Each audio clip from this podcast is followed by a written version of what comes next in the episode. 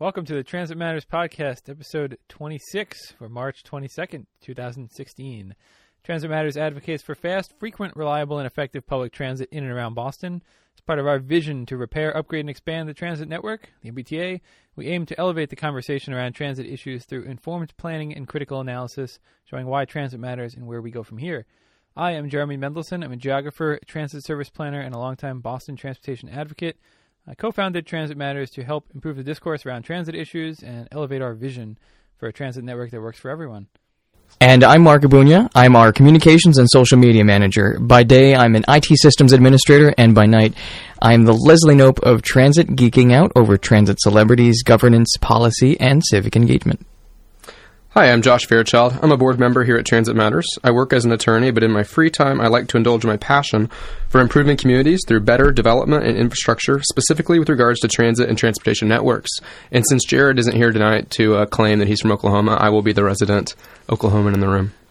And today we're joined by uh, apparently two-time guests, now three-time guest uh, Ari Ofsevit.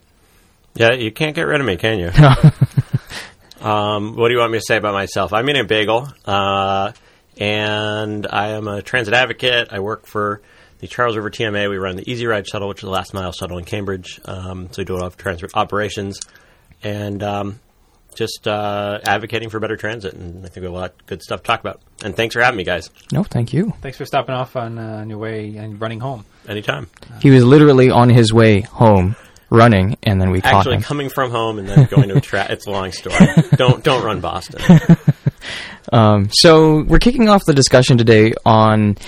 Uh, unfortunately, uh, we woke up here in the, on the East Coast uh, to the unfortunate events of um, the bombings at the airport in, I believe it was Belgium, In Brussels. in Brussels, um, at the airport, and a bombing in their transit system, which brings us kind of to the topic of uh, the unfortunate and real topic of transit and terrorism and where we are today. What is the T doing? And I guess my my knowledge of this at least stems from what we have had as far as an investment in the system in the last decade, and a lot of that has been from DHS money, uh, Department of Homeland Security money coming to the T. Uh, and for better or for worse, uh, funding some security improvements like uh, cameras across the network, both um, in stations, which have, you know, on the other hand, also helped uh, with uh, station platform cameras to help uh, single person train operation for cameras for visibility the length along the length of the train, um, and also cameras on buses that uh, transportation police, I guess, roaming the system can theoretically tap into remotely as uh, as they approach a bus if there's an incident on a bus or something, and so. Um, is that, re- that you said theoretically, but is that practically they can actually do they it? can actually do that, right? So that was that was the there was a pilot, and so far as I've seen, it's pretty much been deployed now on basically all of the buses out of some of the garages. And uh, So what would they tap in from their patrol car? yes, so Okay. they they'd trail the bus, and then I guess within a certain radius of the of the uh, the local area network, the the internet connection with the the uh, the bus, they'd be able to tap in. Uh, and on like a computer inside their, their patrol car, they'd be able to tap into each of the cameras on, on the bus to And see. can central control do the same? I, I don't think so. I, I think I think part of that system, what I, at least at least when the, the reports came out about the pilot a couple years ago, it was explicitly that the patrol cars had to be within a certain radius around the bus. So What What about hardwired camera? I know I'm asking tons of questions. What No, about no, hard- yeah. hardwired cameras in, uh, for example, South Station? So yeah, those plug directly into the operation operations control center. So so both from a uh, from a crowd control perspective and you know and daily operations perspective, it also provides surveillance cameras for well, I mean from the mundane like I don't know if this is mundane, but the the occasional person riding in a motorized wheelchair going up an escalator, say at Andrew Station, or you know, a, I guess a terrorist attack, Or a pickpocket, or, or, a you know, pickpocket anything or something like that. Yeah, There's a lot of um, if you if you follow the transit police blog, there's a lot of times where they where there will be some crime and, and they will basically get mugshots of, of the person. Yeah. You can't really do anything on the T without having your photo Yeah. taken many times. like that like the time that uh, Rich Davey, uh, who was our previous guest, was caught. Uh, uh, what was it? He They he, had, they he had footage caught, of him chasing a fare evader. Yeah, he the fare evader was jumping over the fare gates, and he stepped in and was like, "Oh, wait a second, uh, I run the system. Um, can I help you?" So And then he recruited him for the Olympic team. yeah, So, and then this goes a step further, and this may not Yeah. be something anybody in the, in the room knows about. But so, let's say there's a, a scenario where um, there's a hostage situation in a subway station.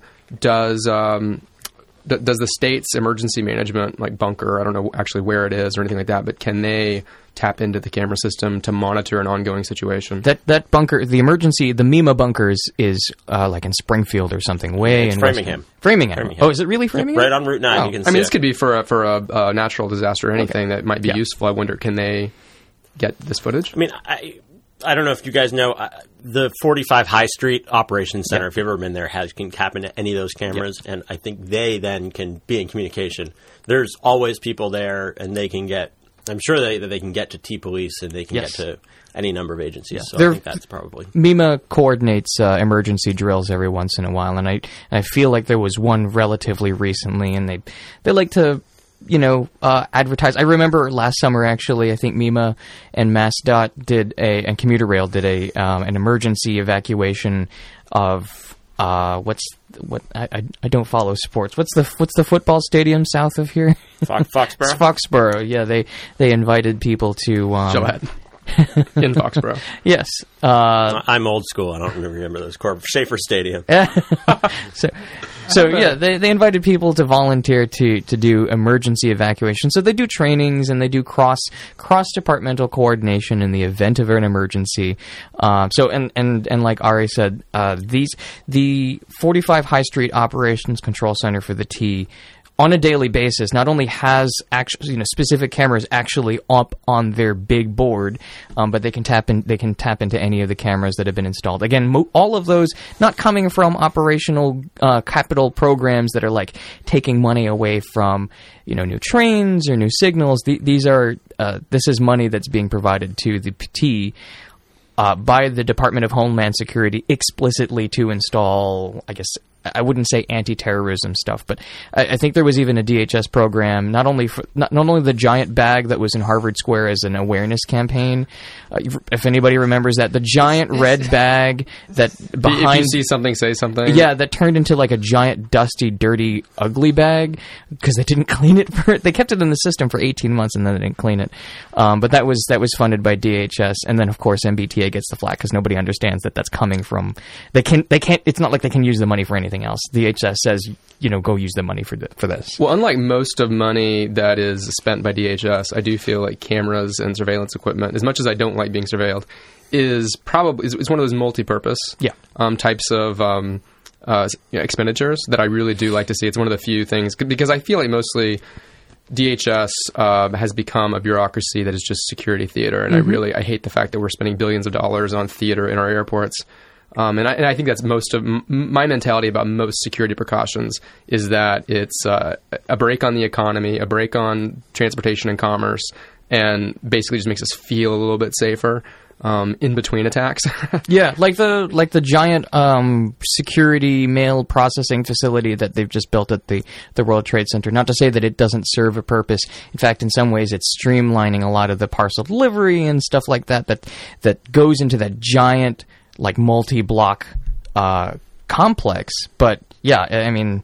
it- It's it's a huge expenditure, and a lot. Sometimes it's security theater.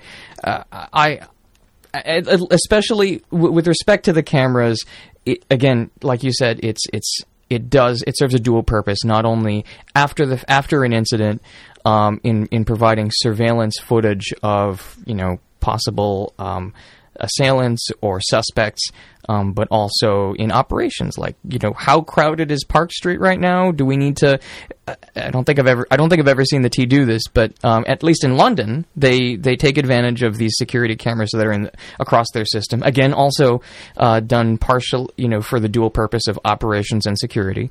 Uh, and said and they they coordinate actual entrance uh, closures to make sure that the platforms don't get so crowded that you know you have people falling onto the tracks. So I, I have to be a dissenting voice here because I mean I I I, think a lot of this is a, is an extraordinary waste of money.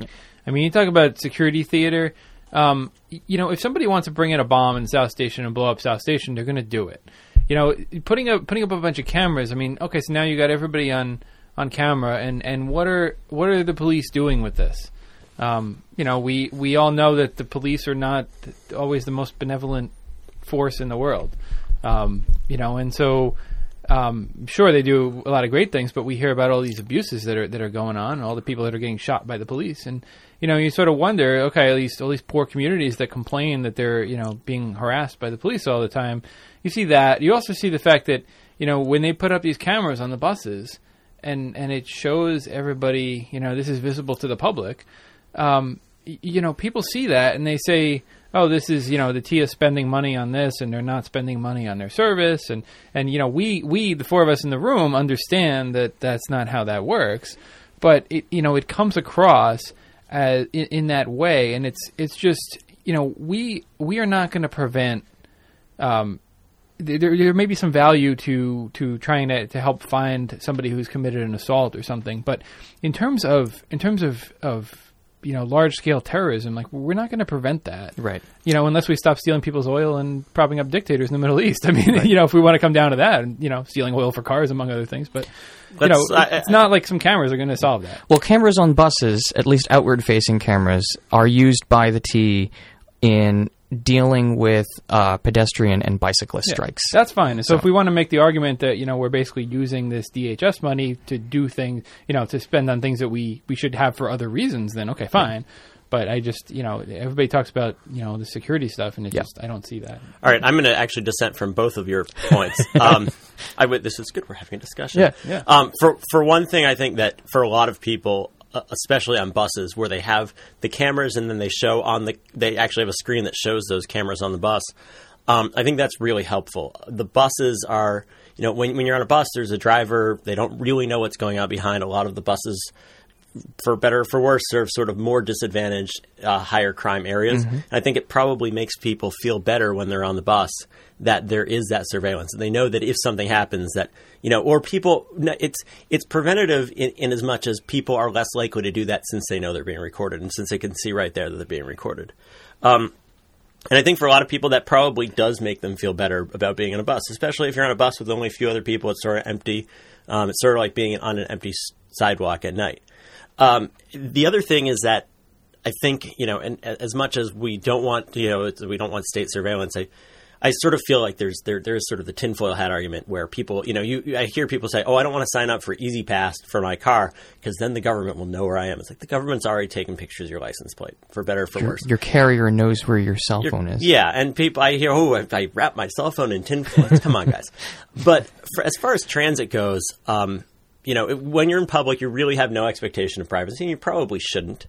And if you look at what cameras did in 2013 after the terrorist attacks, they were able to. Now, when they did the terrorist attacks for the marathon, they did it on probably, I, I would say, the most photographed section of street in the world that day mm-hmm. and they were able to, to find pictures of the guys. It took a couple of days. They were able to find pictures. Now they didn't get on the T, but if they had, they may have said, "Hey, look, they're on the one bus. They got on at Norfolk Street. We sort of know where they're getting on." And they were able to find, get those pictures. The pictures of the terrorists they didn't come from a, a, a camera on the T, but they they could have. And so I think that as far as looking at terrorism goes, there's pr- probably some minor value, but it's sort of compounded by the fact that there are other other things that happen on the T. And I think for, for the traveling public, it makes people feel a lot better when it, it, it's a lot less theaterish than the airline stuff, Right. Where Yeah, uh, you I know, mean, I'm, I'm just, I I guess I'm just, uh, I'm just thinking like, you know, it's just, it's the issue of prevention is, you know, it's, Yeah. we're not going to prevent these things. I- And I I, also- think that's more effective. I think it's prevention in as much as people know people know that people know that if you do something on the T, they will have a picture of you, and then transit police can go in and say, you know, when they when they post that picture of here's the guy uh, we're looking for, here's how we caught him. They're not really they're doing that. In, in, in part to say here's how we caught him, but also in part to say don't do anything because we're gonna we have pictures of it. So I, think I have is to agree with Jeremy that um, we're not the the prevention. The, the the best way to prevent um, terrorist activities, and the reason that it happens more in Europe than it happens here, besides the fact that there's a, a an adjoining landmass to the people who are uh, who are the terrorists, but um, the or at least where their ideology is coming from, um, is, is, a societal, um, cultural, you know, issue. And I think the best way to fight it is to to have lessening uh, society uh, structural inequality in your society. Yes. And and the fact and, and have uh, the American dream not be an illusion. Like these are the kinds of ways, and, and, to actually integrate people, which that's probably America's best strong point is the fact that people are get integrated to a greater extent than they do in other societies that are not as much of a melting pot. Um, even if we do have so many issues of racism here. Yeah. But if if we're going to actually talk about what can we do, you know, there's two issues. Um, well, there's prevention, there's hardening of assets, and then there's like the surveillance. I, I, the reason I, I, like the surveillance, even though I don't like being surveilled, is is as other people have pointed out, is that it, it prevents many other things besides terrorism. It doesn't prevent terrorism, but if there's an ongoing event, perhaps it could be used theoretically. I hope I hope that it would be used well. I completely agree about the point about the buses. You know, I didn't grow up on buses. I I live in a neighborhood now that is not the same type of neighborhood that I lived in growing up. Um, and there have definitely been times um, that I have been on a bus, and there has been, to me, suspicious activity. Um, which may be you know issues I have, you know, but suspicious activity. And I looked and I saw there was a camera, and I thought, you know what, it's probably not something I'm going to worry about as much. So I personally felt reassured by that, even though that's not a prevention of terrorism issue. But as far as hardening of assets, um, this gets to um, you know disaster resiliency also. Um, because one of the things that was mentioned uh, in an interview uh, on WGBH this morning, or an NPR this morning, was that you know the bombing at the airport took place in like before security because the airport itself had been hardened, but the lobby of the airport had not been hardened. So then you play this game of how far out can you harden your assets because you know they'll just yeah. get as close as they can and explode the bomb. Um, so it was disastrous in a part of the airport that hadn't been hardened against uh, against bombs, and yeah. in the subway, which hadn't presumably also. So what is it that we can do to harden those assets? I mean, we trains seem to be on the one hand um, assets that are not as great of targets because there's some sort of psyche about airline travel and wanting to bomb that. Uh, and trains aren't as, as, interesting of a target from that perspective. Um, but on the other hand, they seem to be more vulnerable, right. and the security is more lax. And I think we all appreciate the fact that you can just get on the train and not have to deal with your bags being searched. But what what can be done from procedures, Amtrak, commuter rail, the subway, and and hardening the asset to prevent um, in, in, the prevention mode. Well, on the contrary, I have to say that I, have definitely noticed. i I feel like terrorists have not been. Uh, uh, they they have not been uh, less put off by the appeal of, say, bombing a rush hour train. Like that is ha- that has definitely happened yeah, Madrid, on multiple. London, yeah. you had the stuff yeah. in Tokyo in the '90s. Yeah. So, so would you attribute the fact that it hasn't happened yet, you know, in New York or another major system here, more to the fact that uh, terrorism generally has been has been prevented more so. Yeah, yeah, I, so, yeah. Mm, yeah maybe maybe a cultural. I, I, I don't I don't know I don't know if we can realistically harden the those assets. I mean, agree, so yeah. so there are there are some there are some measures that those systems have done. So, for example, I think New York City has invested in not only have they removed uh, waste bins from their system because removing waste is expensive, and then you end up just spending more money with track fires, whatever. That's another conversation. Um, but they've hardened those ass that the asset of the waste bin with, I guess, anti-blast or blast-proof uh, waste bins, and I think that we have them in our system too. Uh, we tried them and they failed. They were miserable. Oh, that's right. I'm sorry. No, they were a miserable. I, I do remember that I we, mean, we did some investment on that, but this yeah, stuff is, this stuff is crazy. I mean, yeah. you're not going to prevent yeah. it. I mean, if you're yeah. going to keep going and you know and, and, going in countries where you don't belong, it's just you can't. You're not going to prevent this. Stuff. Yeah, the, for for something like for something like air travel where it's there, it's it's a soft target. It's really you know you, you have a small bomb on a plane and you'll crash the plane. You actually have to get a you know the, a, a reasonably it, it, a reasonably sized thing. Now, people, if they want to attack transit, you're going to you have to r- go to the root causes, which really, I mean, are sort of beyond the purview of this blog. We're not going to go into psychology and international relations uh, blog, podcast, whatever. it's a um, it's a verbal blog, verbal blog. But also, yeah. I mean, the T can't T can't even handle a, a, signal problem. I mean, who are we kidding here? So the T is gonna the T is gonna you know get all this data and they're gonna you know prevent it or gonna organize a great response or whatever. I mean, they can't even deal with the signal problem. Right, and I mean maybe that speaks a little bit to the automation and investment issues, but I, I, I will I'll reinforce that uh, that kind of underlying sentiment that the the more the more investment that happens in in security that that does not also co- align with an investment in or that is not matched with an investment in service improvements it, it, it just it just serves to harm the the public uh, perception of the T and its uh, and its ability to prioritize the spending, whether or not it's actually coming from f- funding sources that the T can even realign. So, like for example, the Green Line extension, not the Green Line extension, the Green Line uh, sorry, the reopening of the government center station. Again, that was a, that was a fun that was a, something that was funded by the federal government. FTA put in uh, money for you know uh, uh, for an ADA grant, and that was what the money had to be spent on. It had to be spent on rehabilitating stations, making them accessible uh, to to persons with disabilities, and and it just so happens that we got a nice refurbished station. Um, but it, and it, and it also happens to align with you know this this perception that the T is spending money and reinvesting in its core assets and blah blah blah blah blah. But again, it it, it came from uh, DHS money can only be spent on X, Y, and Z, and it So might not necessarily co- it might not necessarily improve service. It sounds like maybe the consensus here is that you know if there's expenditures that are coming from outside of the T that are that have multiple you know purposes, you know, um, will help us realize other goals. Then you know that's that's that's one thing. But, if we're we're almost advocating it's it's not really worth the expense um, to prevent something that can't be prevented just just just for the sake of show. Yes. Because because the one Yeah. thing I the one thing I think about, and we're gonna we're gonna move on shortly. The one thing I think about is let's say the Olympics had come here and uh, the the secret secret service would have been uh, and and the, the, the country the, the United States would have been responsible for Yeah. the funding of security here. I'm I'm wondering there there must there would have been I think a big effort to do something May- maybe it would just be spent on perimeter and keeping you know people out but there would have been some expense Also, going to that I'm wondering if that yeah. is an expense that would have been completely wasted or Yeah. if there's an expense there that we would have thought oh you know what that's that's a good long lasting Mm-hmm. capital investment in security Maybe the capital investments in improving the service to the Olympic I mean, at the bottom but, line. I mean, at the bottom line, you know, far more far more people die in car crashes, and you know, and and uh, On our know, their- streets. their kids shooting them in the head because they got Yep. access to a gun that wasn't secured, and you know, any number of things than terrorism. So, I mean, yeah. at the end of the day, I mean, you know, and we talk about things that um, you know they can't, you know, hardening assets and things, and um, you know, we we also had um, there have been a couple of high profile incidents, uh, one in, in Washington D.C. Uh, recently where the, the system had the general manager ordered a complete shutdown of the metro rail system uh, to do safety inspections and found a number of uh, very dangerous uh, electrical cables.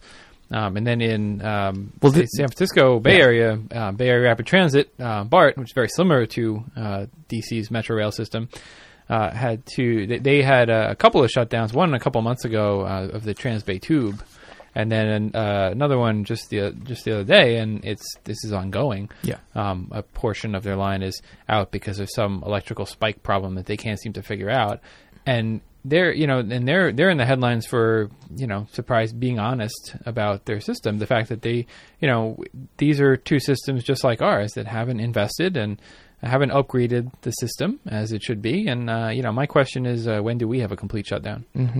Well, yeah, again, uh, well, so uh, adding more context to the WMATA shutdown, it was not only on the heels of the general manager's uh, release of his plan to uh, get to get the public to trust and believe in WMATA again and not just some lofty goal, but by improving service and not focusing on the things that need to happen in the background, but just saying, look, I understand that there's a lot of things in the back end. We'll take care of that, but these are the this these are our promises to you.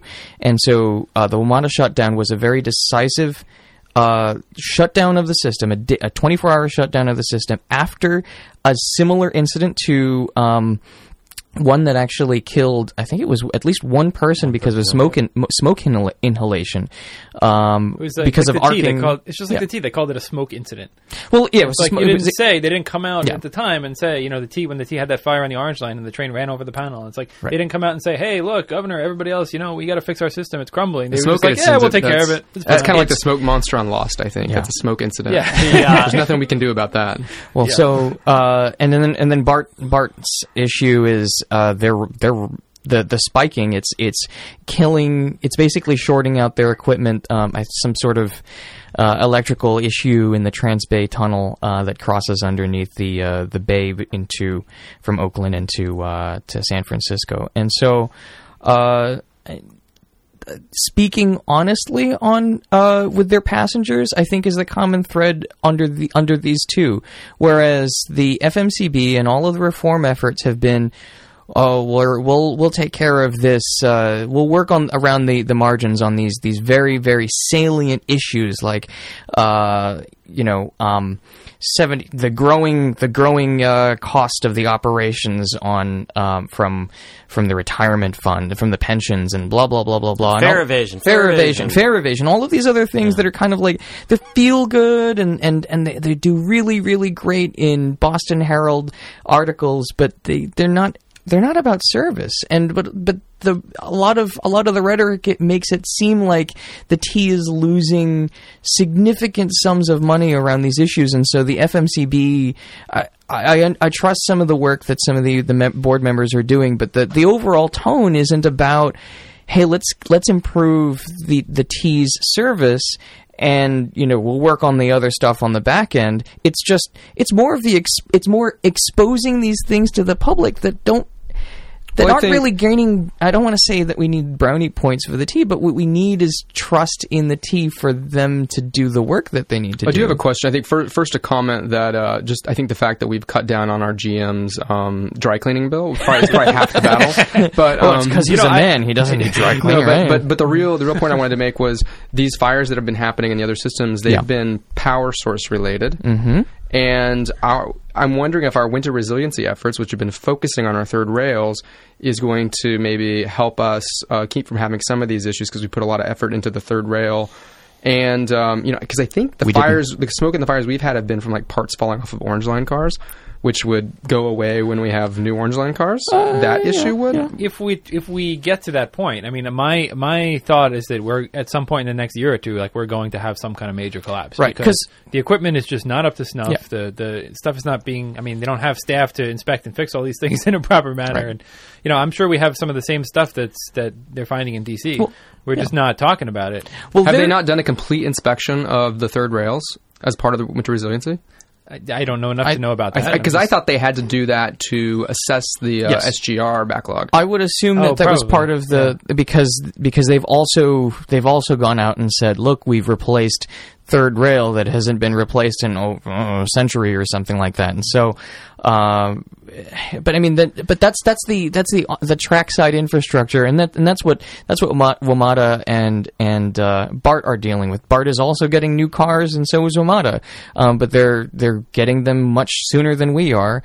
Uh, but because then because then you talk about the the issues that are on the orange line cars, the issues that that's basically ground the system to a halt last year on the red line and the orange line were parts that are on those trains. There were the DC motors. Well, the DC motors that ingest the, the the snow and then they melt and then they short and then like I don't know there, if you go to the uh, YouTube.com slash MBTAGM channel, uh, you can see way back a couple of I think it was 2011 the that super super terrible bl- snow season that we also had where the same thing was happening and their solution was pantyhose. We're going to put pantyhose on this uh, on this on this this component so it stops ingesting all of the snow but like i- is that going to really hold uh, like like Jeremy said is that really going to hold us until what is it 20 2018 which is when our first pilot cars should be coming in I mean, So- we have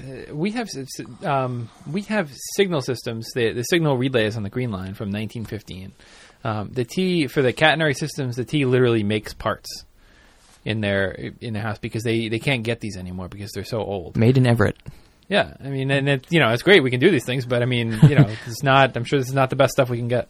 So Bes- uh, our bespoke signal system. Let me take a couple steps back here. First of all, uh, and I'm going to use language I think uh, that I heard on the 538 podcast, so we don't swear. WMATA is what they were calling a garbage truck fire, and they have some major structural issues. Uh, The system is getting old, and the system is their system now is where we were in like the 40s. The system's getting old, and the system has um, has has some some personnel issues in that there are a lot of people who are hired 30 years ago who've been there for 30 years and who are really sort of coasting. There's an article that I can't find offhand right now uh, about this. I think the T actually probably has doesn't have as many of those issues. Uh, amongst other things, because you know it has so many different pieces that the green line is different from the blue line is different from the orange and red line, that there are just there there there are personnel issues that are not the Washington uh, and, and, this article, which if, if we can find it, I'm sure we can put it up on the on, on the blog, mm-hmm. was just showing uh, about how poorly run WMATA has been. Um, I think that the T has, certainly has issues, but they're not to that level. And WMATA has WMATA is losing ridership um, be, because of it, it's those issues. It has dramatic. Um, uh, dramatic failures in, uh, in, in on time performance, and you know the, the T does as well, but I, we're we're really not at that no. state.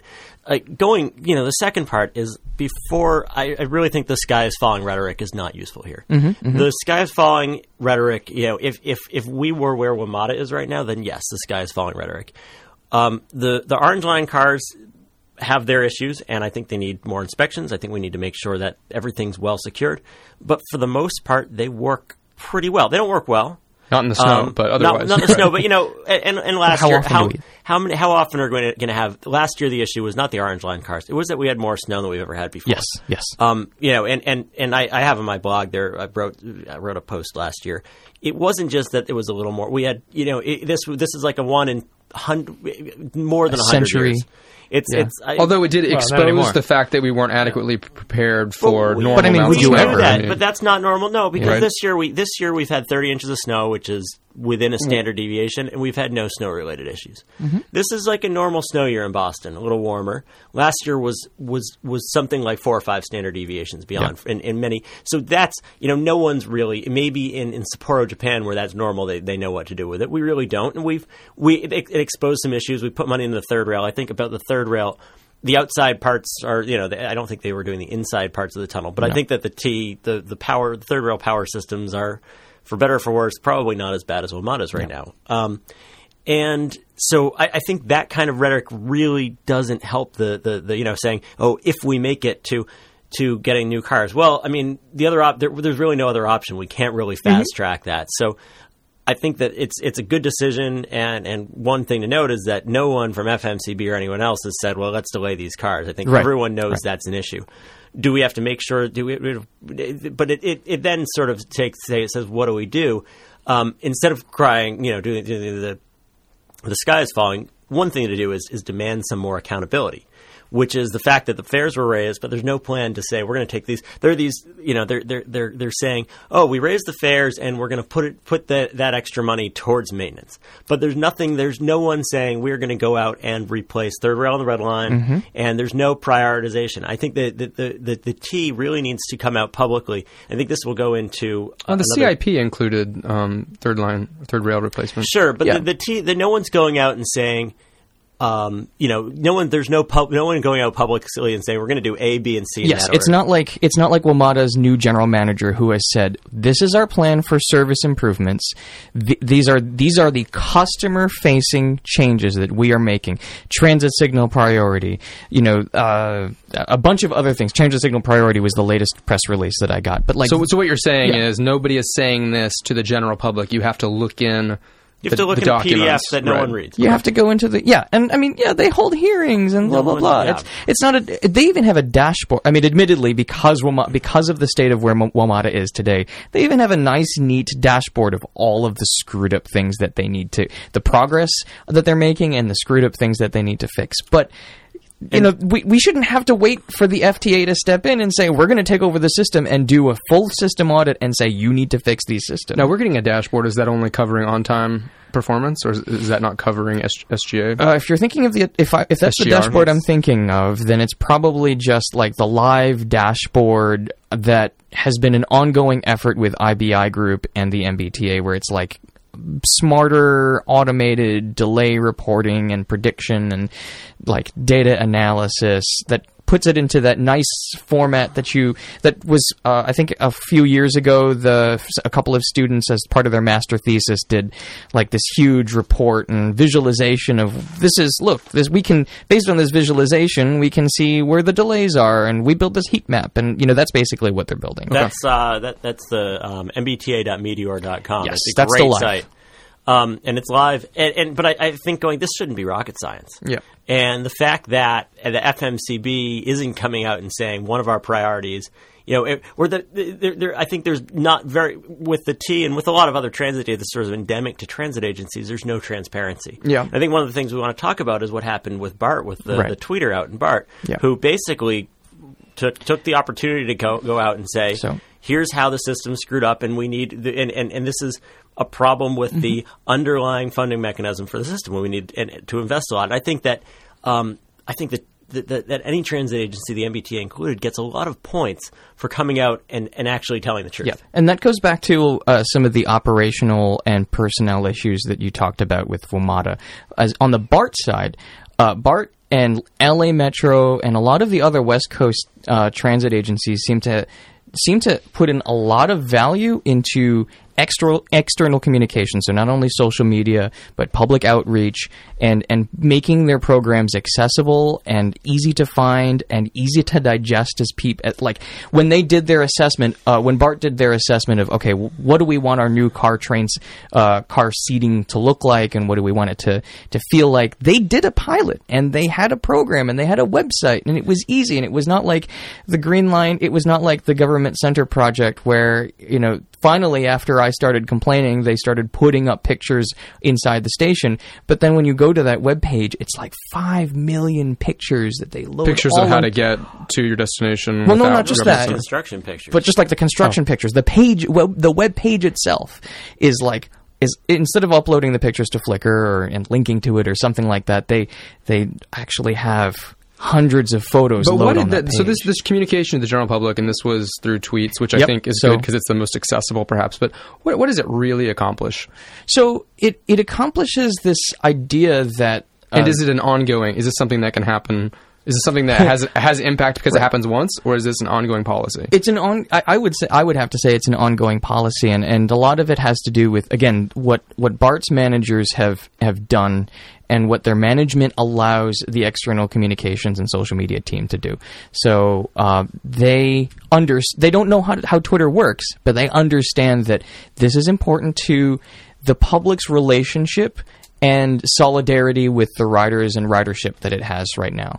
So, I mean that it's it, it stops it breaks down that I guess if if anything it breaks down that barrier between the agency and uh, and its ridership saying look we're with you on this and we want to get you there on time and not in this inde- disingenuous way like with the MBTA doing their oh winter happens and blah blah blah blah blah campaign. I, I wonder though if this if this is able to because because the head of the MBTA yep. is is under MassDOT, Mm-hmm. which is appointed by the governor. Right. And i- i- is there? And I don't know about BART. Is, is that one of the reasons? Do they not have that type of political oversight that prevents them from speaking out? No, it's it's entirely it's entirely I, I don't know maybe maybe it's an easier relationship, but I think it's also a mentality. Like they um, the again the external communications team BART is BART is a state agency, and I think it's under Caltrans or something. well, it's Is now not? it's a multi-jurisdictional. multi-jurisdictional. Agency. So, but either way, So, in in which case, the, the people on the chairs are the municipalities. Yes. There's not like a direct line to the governor. I think what you're hmm. getting at here is like it's actually a, one of the really big problems with the T over the years is that the T is so politically controlled and always has been. And you know when Beverly Scott went out and said, you know, you could think whatever you want about her, but when The she next went day out she and was said out. that you know we we have a problem here and this you know we're we're not getting attention, I mean you know she got fired. And so it's like who's gonna who's gonna do that job and who's gonna take those risks Yeah. and nobody's gonna. I think that's directly the reason why there's not a department um, or personnel at the T that feels comfortable speaking out honestly about Yeah, these things. well that's not the yeah that's not the strategy. And, and, and very much in BART's credit, they, they, they could have fired this guy. They stood behind him. I think that the T would gain huge political capital if they came out and they, you know, if with Beverly Scott, when she came out and said that, if the governor had then said, you're right, this is something we need to address, let's talk about, let's talk about how we need to do it versus this sort of political thing and where everyone's trying to score points. Because yeah, but the, the problem that that's uh, politically political reality is that when the T does that, if they do that, they are changing the governor's agenda. And that's not something that governors are going to take kindly to. Hmm. You know, that's that's like that's like a cabinet secretary, you know, changing the president's agenda, you know, in the media, and the president says, "Thank you very much for your service. Yeah. I'm going to think- appoint somebody new because actually I choose my agenda." I think. In I think we're screwed. Is basically what you're saying. Well, I mean, maybe the next maybe the next step to transportation reform is saying the MBTA should no longer should not be a state agency or not necessarily directly a state agency. It should be a, a regional a regional transit agency, and uh, you know, MassDOT and the RTA's they they coordinate in this. You know, but there's no direct line up to the governor. I think there's the- a winning thought right there. I think everybody should hot, hold their thought bubbles on that idea because we need to talk more about it, and I think that's exactly the right answer. But we do need to move on to Late late night. night, service mitigation. Yep. It was late night was cut effective what 2 a.m. on Friday night or it's 2 a.m. Saturday morning. Oh, yep. Uh, late night service ended. Uh, we talked about on our last show the fact that the, the FTA there was FTA complaints and the FTA came back to the MBTA and said you didn't run your uh, um, uh, equity analyses. I'm not sure if I'm saying that Yes, right the that's way you're supposed to. Uh, we don't really care if you can't afford the service. You still have to do the analyses. And there were some ideas thrown out in Monday's meeting about what they might do to mitigate the impact of the cuts on low income and diverse communities. Um, what do we know about that? And what are we? What, what do we think might happen? Well, it's the so the the equity analysis. What what the equity analysis came up with is basically that um, the the users are overwhelmingly low income and minority, and you say, well, yeah, okay, that's of course we know we know that, um, and and so the question it's still kind of an open question as to what mitigation would be because if you're you're trying to mitigate for the loss of service on Friday, Saturday nights, late night, uh, by doing something that is not that.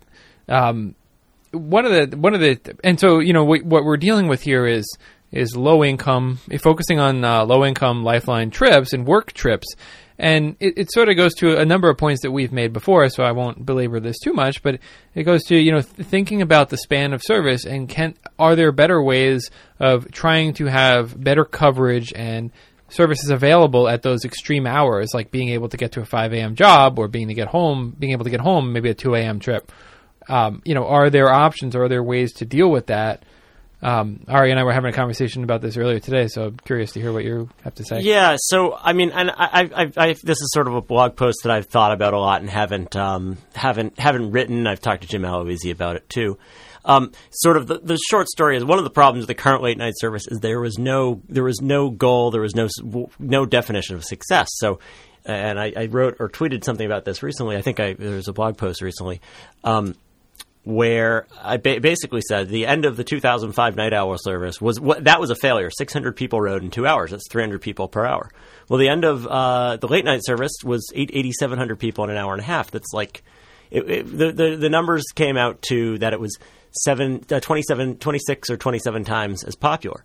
I think that's an unmitigated success. But because it wasn't as popular, because they never defined success, and the new FMCB people came in and said, well, you know, it's not being as well used as a rush hour trip. Well, of course it's not. But so, so is service at 5 in the morning on a weekday or 9 on a Sunday. So only run trains during rush hour. it only run trains, and and so okay, fine. Well, let's turn off all traffic lights other than rush hour. That'll work fine because the roads aren't as heavily used. Yeah, no, Right? fine. There won't be any every every mainstream uh, media piece begins with this service was not successful per the MBTA's ridership numbers, not per any type of any type of analysis. goal that we were going for. Yeah.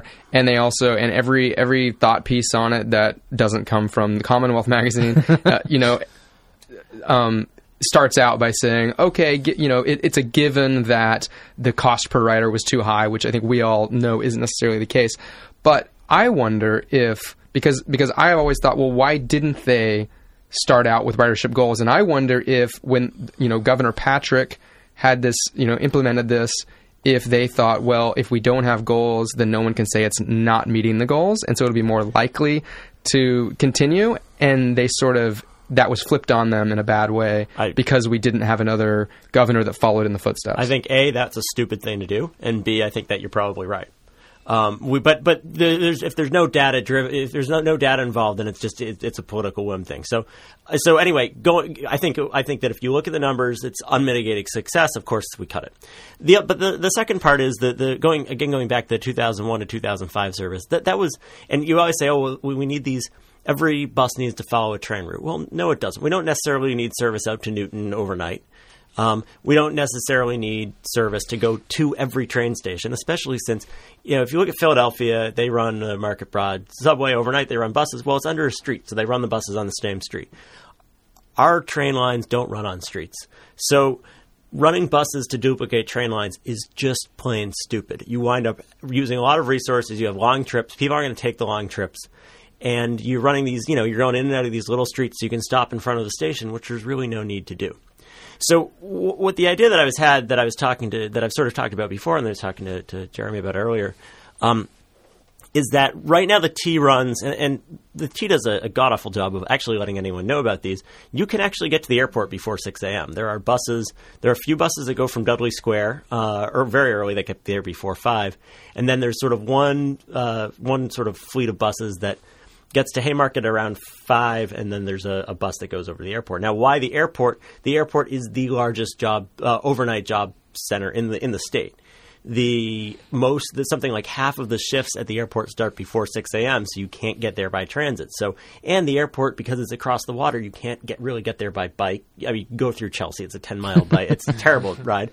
Can't get there by bike you can't get there by foot. So even getting people under the harbor overnight. So i think if there was sort of a combination of you know we're looking at over, overnight jobs um, and and you're looking at sort of that kind of accessibility and maybe talking to Massport. The Massport has a lot of money from parking fees, and they actually have a waiver from the FAA that allows them to use it on surface transportation, which I think is just Massport and, and the Port Authority. A lot of a lot of politics there, but they they're allowed to do that. So they have the shuttle that goes from Back Bay to um, South Station. They contract that out, to a provider, but the provider can run overnight. They run service to uh, lots in to, to, to sort of remote lots overnight. Let's talk about focusing sort of on the on the airport as sort of the main driver of overnight goals. So you take those routes that that don't follow train lines, but they provide a pretty good coverage of the 117 East Boston. I think I'm going to get them all. The 8993, which goes from sort of Davis Square down to um, down through Charlestown.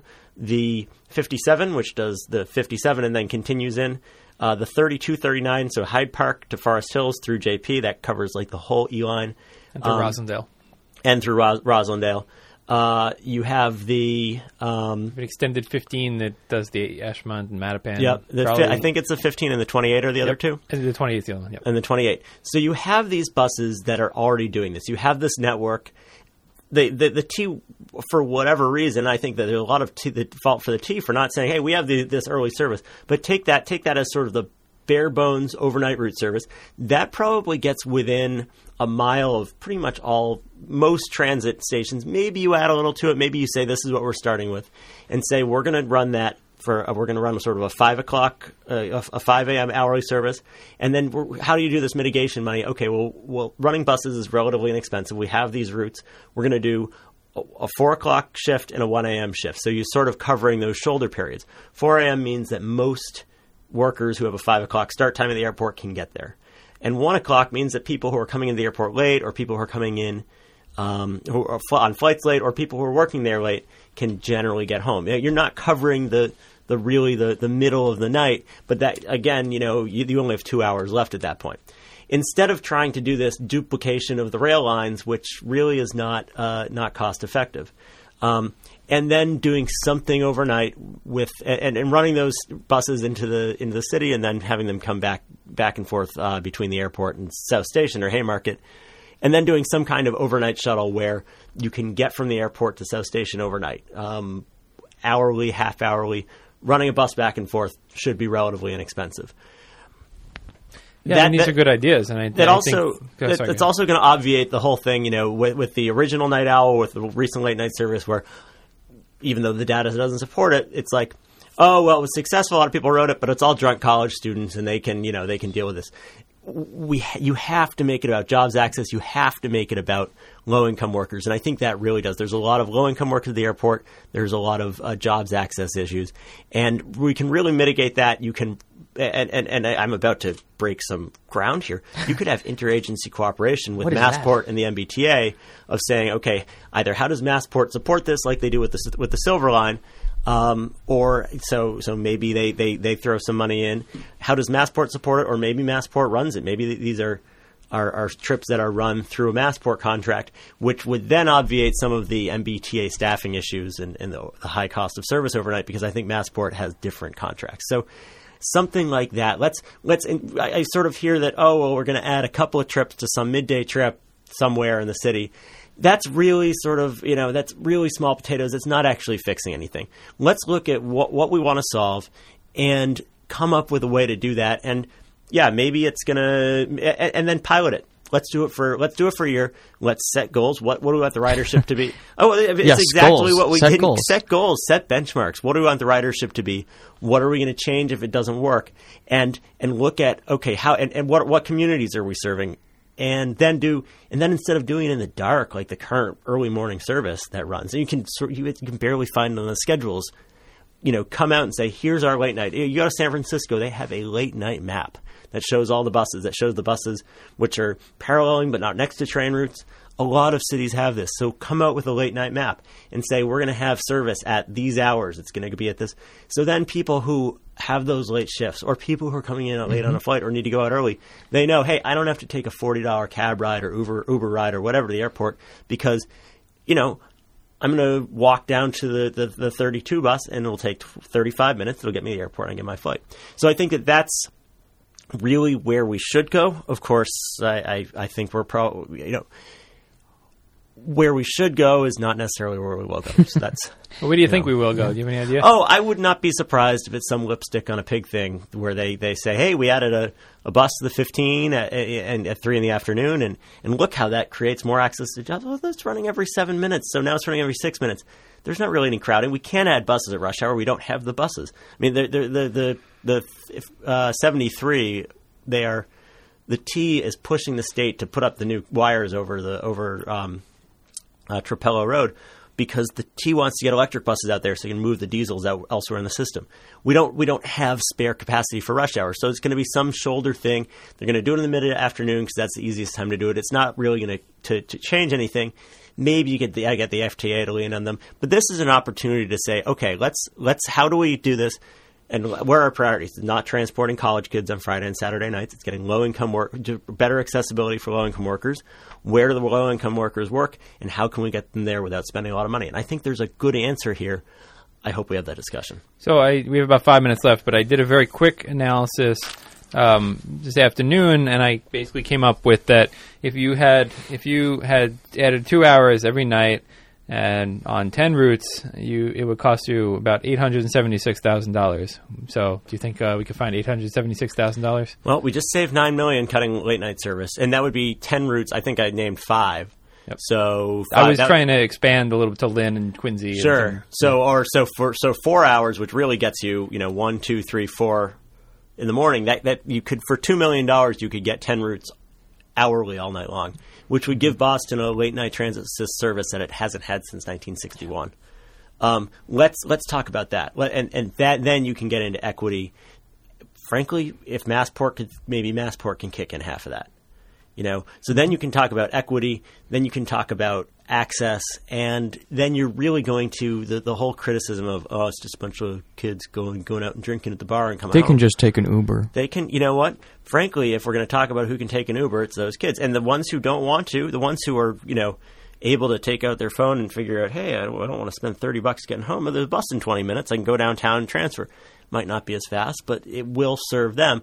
What it's really going to serve is the people who come out of the bar at 2.30 and there's a bus at 3 o'clock and maybe they work downtown they live in, in, in brighton and they can get on that overnight 57 10 of them get on that instead of taking a cab for 30 bucks. I think that's a good outcome. I want to say, you know, that um, there was a lot of talk in in the media and uh, I guess at the FMCB meetings, at least in the minutes, a little bit about some sort of public-private partnership.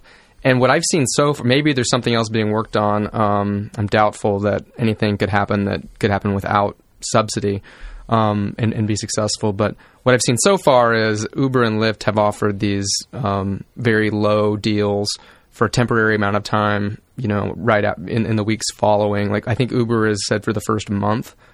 Is it Yeah, that- it's just that- marketing. They're, Right. they're- Yeah. Exactly. It's just Friday marketing, and I find nights. it a little insulting, actually, that that we would, you know, think that this is some sort of public-private partnership. It's not. It's just them trying to, you know, get some of these riders to take Uber for the first time, and then maybe they'll. Yeah. Yeah, I mean the Stick around. the late night service quote unquote failed, uh, not because it, it wasn't Uber or Bridj. It failed because the service quality sucked. The, it was not coordinated. It was infrequent. It didn't go the right places, etc. So And, and it was um, costly for other reasons unrelated to direct costs. So yeah. If, if you want to it failed. concede that it failed, if you want, yeah, Yeah. right. the one of one of the things about if, if if there was money to be made doing late night service, they would do it. And the way to make money is, and and, and Uber and, and Lyft right now are not making money. They are being subsidized by venture capital. Those fares will go up when they have to when when that when that money dries up in two or three or however many years. Um, it's no never going to be the, the point of transit is not to make money. And that's one of the issues is that you have you had someone from the FMCB say, "Oh, we have to look at transit. The whole point is we can't be any less expensive than average." run it Well, like a business. well, well, right, but average, you know, average includes rush hour, and rush hour is going to make money, and then at other times you lose money. But if you look at, you know, you, if you look at it more holistically, this person who is taking, uh, you know, let's say someone has a shift that starts at 4 a.m. and ends at, at, at, at noon at the airport. Well, if they're right now, if they're driving, they're driving to the airport and then they're coming back at, at later. They're driving both ways. If they, if you provide that that shuttle, that bus in the morning, that's actually two trips that are added, it's two fares because they're taking the bus in the morning. They're then coming back at noon when they're in the regular transit system. So that sort of gets lost in the shuffle. So, you know, you you have to sort of take a holistic approach and and look at tran- what transit is, and it's not just to you know make as much make money on only run the trips you can. On that note, we're going to have to. This is we're going to have to talk about this more in the future uh, for sure. But on that note, as we begin to um, tie things up with a bow here at the end of the show, uh, I did want to uh, give a prelude to what will be coming in the future. There is a value capture and local ballot initiative initiative legislation moving through um, the state legislature now. We want to talk about that more uh, on a future show, and also a, a transit tax benefit. It's actually a uh, employer transportation fringe benefit is is the is the best name for it. Um, an extension or a an um, an extension to the state offering benefit or To match federal. matching the federal uh, the federal increased benefit is is moving through right now. Uh, what's the Senate docket number twenty four ninety three? I believe. Yes, that's correct. Um, so if you want to go check that out, there's, it's actually not much to read, but um, it's definitely these these are three things. That if you're interested in, we we encourage you to check it out and uh, contact your your legislators um, and let them know you support these things and, and learn more about how they can help transit. We'll be talking about it more future in in the future uh, episodes of the show. Yep. And congratulations to Boston and Massachusetts on the opening, the reopening of Government Center. It's really nice. Check it out. Uh, and with that, um, thank you for listening. Um, you can find us online at transitmatters.info. Please go and check it out and support our work. Um, you can find us on Facebook, Twitter, Instagram, Reddit, Periscope, YouTube, uh, and probably something else. Probably Snap, Snapchat soon. Can I can I jump in and I mentioned my blog about You got 16 10 times. Amateurplanner.blogspot.com. Yes, I was going to get there, but thank you. um, good. That's why we brought Ari along to, to remind me uh, what I was missing. Um, anyway, thanks, uh, transitmatters.info. Thanks for listening, and we will talk to you soon.